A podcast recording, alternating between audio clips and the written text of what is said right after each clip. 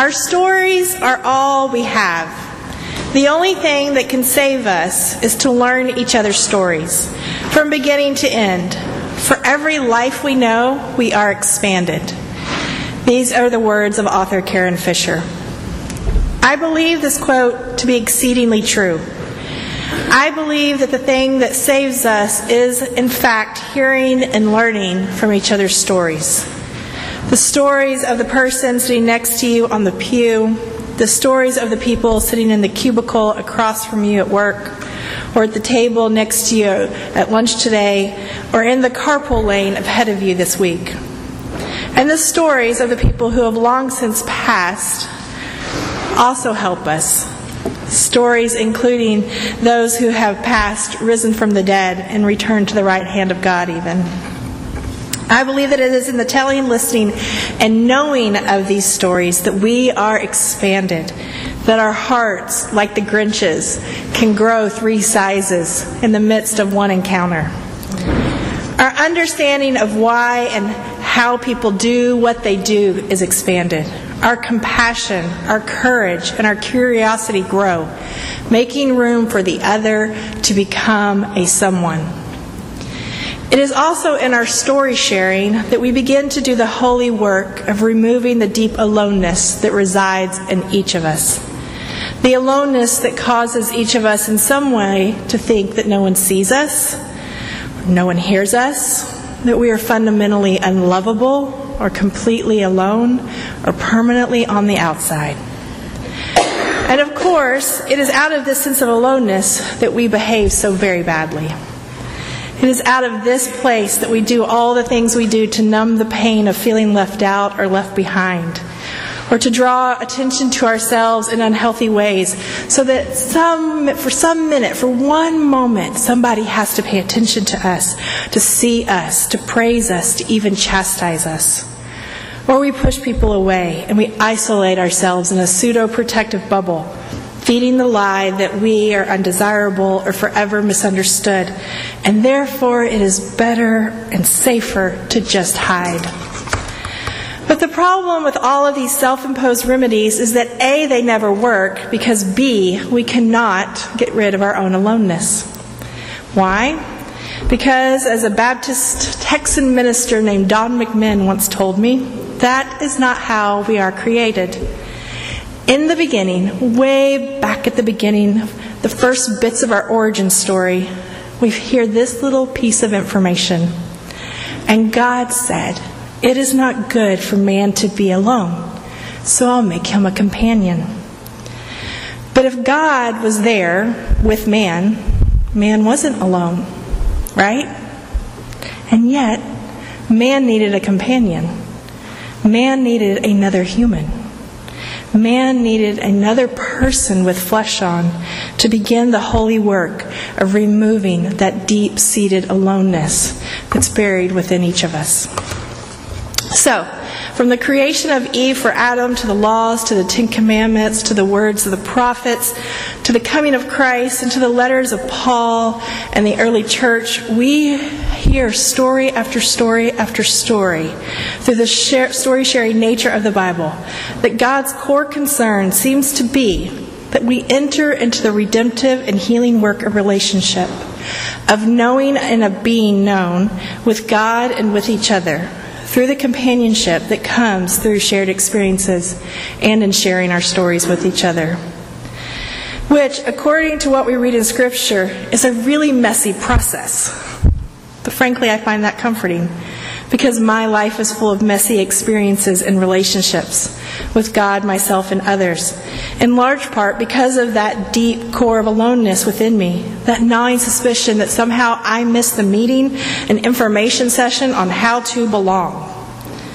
So it is in hearing stories of women like Sarah and Ruth and Martha that I begin to understand that I am not alone in my experiences, and that I'm also deeply loved in the midst of the mess. And also, thankfully, in addition to the messy stories of faith of our ancestors and how they learned to love God and each other, we also have our stories to share. Stories that we need to share to help us know one another and God better. Stories that will help us feel less alone. So today I'm going to tell you a short story about how a story helped remove a chunk of my aloneness. And it's a little bit of a mothering story, which is appropriate for today. When Wiley was a baby, I was forever collecting used children's books for us to read together. And one day I stumbled upon a book called Peekaboo. The book was written by British authors Janet and Alan Ahlberg, and its original title in the UK is Peepo, which I guess is peekaboo in British. It was inspired by the birth of their daughter Jessica, but the images, which the Allens wrote both the story and did the illustrations, the images are based on Alan's childhood home in England's Black Country, where he was an illegitimate child adopted into a working-class family during World War II. The discovery of this book coincided with my discovery of all things British, with my love of English roses and shabby chic and French tea towels and scones. It also coincided with a growing belief that I was botching every part of my life, as I struggled to keep a house and raise a baby and be a help and encouragement to a husband who had a full-time job and was in college, and manage our meager finances and tackle any small part-time job that was sent my way. It was a belief that left me feeling very, very alone. Surely everyone else had it all together, and it was just me that was struggling. So back to Peekaboo. In the beginning, I loved this book because of how English it was. I loved all the bits and pieces of English life that were in the illustrations. During the many, many, many repetitive readings that Wiley and I did of this book, I would entertain myself by looking at the illustrations in depth. The red stripe on the tablecloth, the crockery on the shelf, the victory garden in the backyard, the picture of Winston Churchill hanging behind the sofa.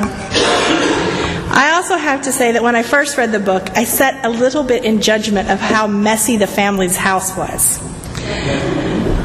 I mean, sure, there was plenty to look at, but good grief. There were toys spilling out of drawers and shoes shoved under beds and dishes piled in the sink. On one page, there are half-eaten dinner on the table and a dog trying to eat what's left, and there's heaps of laundry on every surface. And everything was just like a tad too shabby to be like acceptable. It was just a smidge worn thin. And frankly, it made me uncomfortable, because it was just a little too familiar. It was a blatant reminder of all the things I was failing to handle well in real life. But then somewhere around the 100th reading, I noticed some other, you as small children know this, I noticed some other aspects of the images. I began to notice how happy the family was in the illustrations. I began to know how the father was as much involved in the homekeeping as the mother was. I noticed how doting the grandmother seemed to always be, helping around the house, how in each picture there were smiles and little acts of kindness and a sense of joy, right down to that dog stealing the dinner. And everywhere, from the little shoe left under the stool in the kitchen to the kids chasing each other around the garden to the piled up laundry and the dirty dishes, there were signs of life. On each and every page, there were signs of a family who were living a robust life together, messy, beautiful, real-life signs. And suddenly, I didn't feel so alone. I didn't feel like so much of a failure. And I began to see that maybe there was a gift in having a messy house. On Pinterest, I have pinned the following quote: "Crying doesn't indicate that you're weak. Since birth, it has always been a sign that you are alive." I wonder if the same is true of a messy house. Maybe a messy house isn't a sign of failure or weakness. Maybe a messy house for us was instead just a sign that those in the home were living life to the fullest. Now, like any good thing, ice cream, wine, HGTV, I can take this too far, become a bit of a glutton. Dishes do need to be washed eventually. It's helpful for a bed to be made now and again, and everyone really does like a clean toilet. But over the years, as a Christ follower, I have learned that being a good steward of all that I have been includes taking care of our home and our property and our material possessions, that it can be a spiritual act. But being a good steward of my home and cleaning my house out of shame, rooted in a sense of aloneness, are two completely separate things. One is healthy and one is not. I know some people love to clean, and if that's you, yay you. But that is not me, and that is not our family. We are a family of creatives and dawdlers and mess makers. And while we do clean up our messes eventually, we do have a lot of fun making them. Our family is happy in that way. And as far as I can tell, God is infinitely more interested in how the relationships in my home are doing than how clean my baseboards are. As you know, our time with our boys living under our roof is getting shorter by the day, with Wiley going to college this fall especially. And when they pack their bags and move off into homes of their own, my prayer is not that they would look back on our years together and say, sheesh, Mom was a real you-know-what about the floors. My prayer is that they remember a home that was full of life, full of joy, and full of love. And I pray that they will have learned the spiritual practice of stewardship by the cleaning of toilets and mopping of floors. But more importantly, I pray that they will have learned the stewardship of relationships, that the work of knowing and being known should always come first. I pray that when the time comes, that they will know how to put down the dust rag and be present to the loved ones in their lives, how to choose to be present to the beautiful ordinary in front of them, rather than always thinking of the next thing on their to-do list. So yes, there are days when we ignore the laundry so that we can read and draw and fiddle around, and there are nights after a long day of work and school when we ignore the toothpaste in the bathroom sink and just have dinner together. And then there are other days where we crack the whip and we all get the house clean, usually because you people are coming over. But this is not the driving force of our days. Our house is often a mess, but I have come to see it as a beautiful mess, because it means there is life there. And I wouldn't want it any other way. But if it hadn't have been for that little book by the Ahlbergs, I don't know if my heart and my attitude would have expanded to see the beauty in the mess. And I don't know if I would have ever begun to feel less alone in our experience of a messy house. I don't know that I would have ever had let go of the shame of not having it all together. So that is my story about a story that expanded my life and my heart, and about how it not only expanded my life, but hopefully in some small way it has expanded my boys' lives. Maybe in some way these ideas of beauty and mess and stewardship will live on in them and inform the way they care for both their families and their homes. Maybe the caring for relationships above all else will be on bold display in their lives as they grow. Maybe. Which, believe it or not, finally gets us to the gospel. The NRSV translation, which we read this morning, said this: Jesus prayed for his disciples. I have made your name known to those whom you gave me from the world. They were yours, and you gave them to me, and they have kept your word. Now they know that everything you have given me is from you. For the words that you gave to me, I have given to them, and they have received them. All mine are yours, and yours are mine, and I have been glorified in them. The last few verses are translated this way in the Message: everything mine is yours, and yours mine, and my life is on display in them, for I will no longer be visible in the world. Next week we celebrate Pentecost, and then we enter into ordinary time. This is a time when, as Christians, we're reminded of our mission in the world and how to live it. And what is that mission? To live as Christ. To walk and move and speak and have our being on this earth during the most ordinary moments of our days in such a way that his life is on display through us.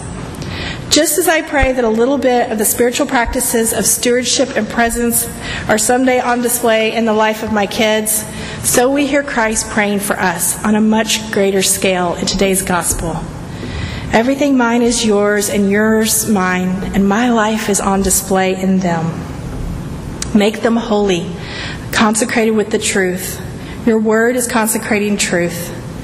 In the same way that you give me a mission in the world, I give them a mission in the world. All throughout Scriptures, we see that God repeatedly tries to get across to the human race that we are loved and treasured, and that we should love and treasure each other. And God does this over and over and over through the context of human relationships. And now we hear through the prayer of Christ himself that we are included in this lineage, the lineage of Eve for Adam and the Ten Commandments and Christ and the prophets. We are part of the way that God intends to love the world. God's plan to flood the earth with love, a love that brings about restoration, justice, and mercy. That plan from the very beginning has always been that for those of us with skin on, to do the work of removing aloneness from each other. That is what it means for Christ's life to be displayed in us, that we learn and grow and work to do the things he did to remove aloneness in those he met, and that we learn how to love like he loved. That's why it's so important to share our stories with one another, to choose relationship over status or comfort or convenience again and again, no matter how messy things get around us, so that our hearts can be expanded and the hearts of those we meet can be expanded, and that in that process, our aloneness is removed just a little bit more. That is our mission, consecrated in truth. Amen.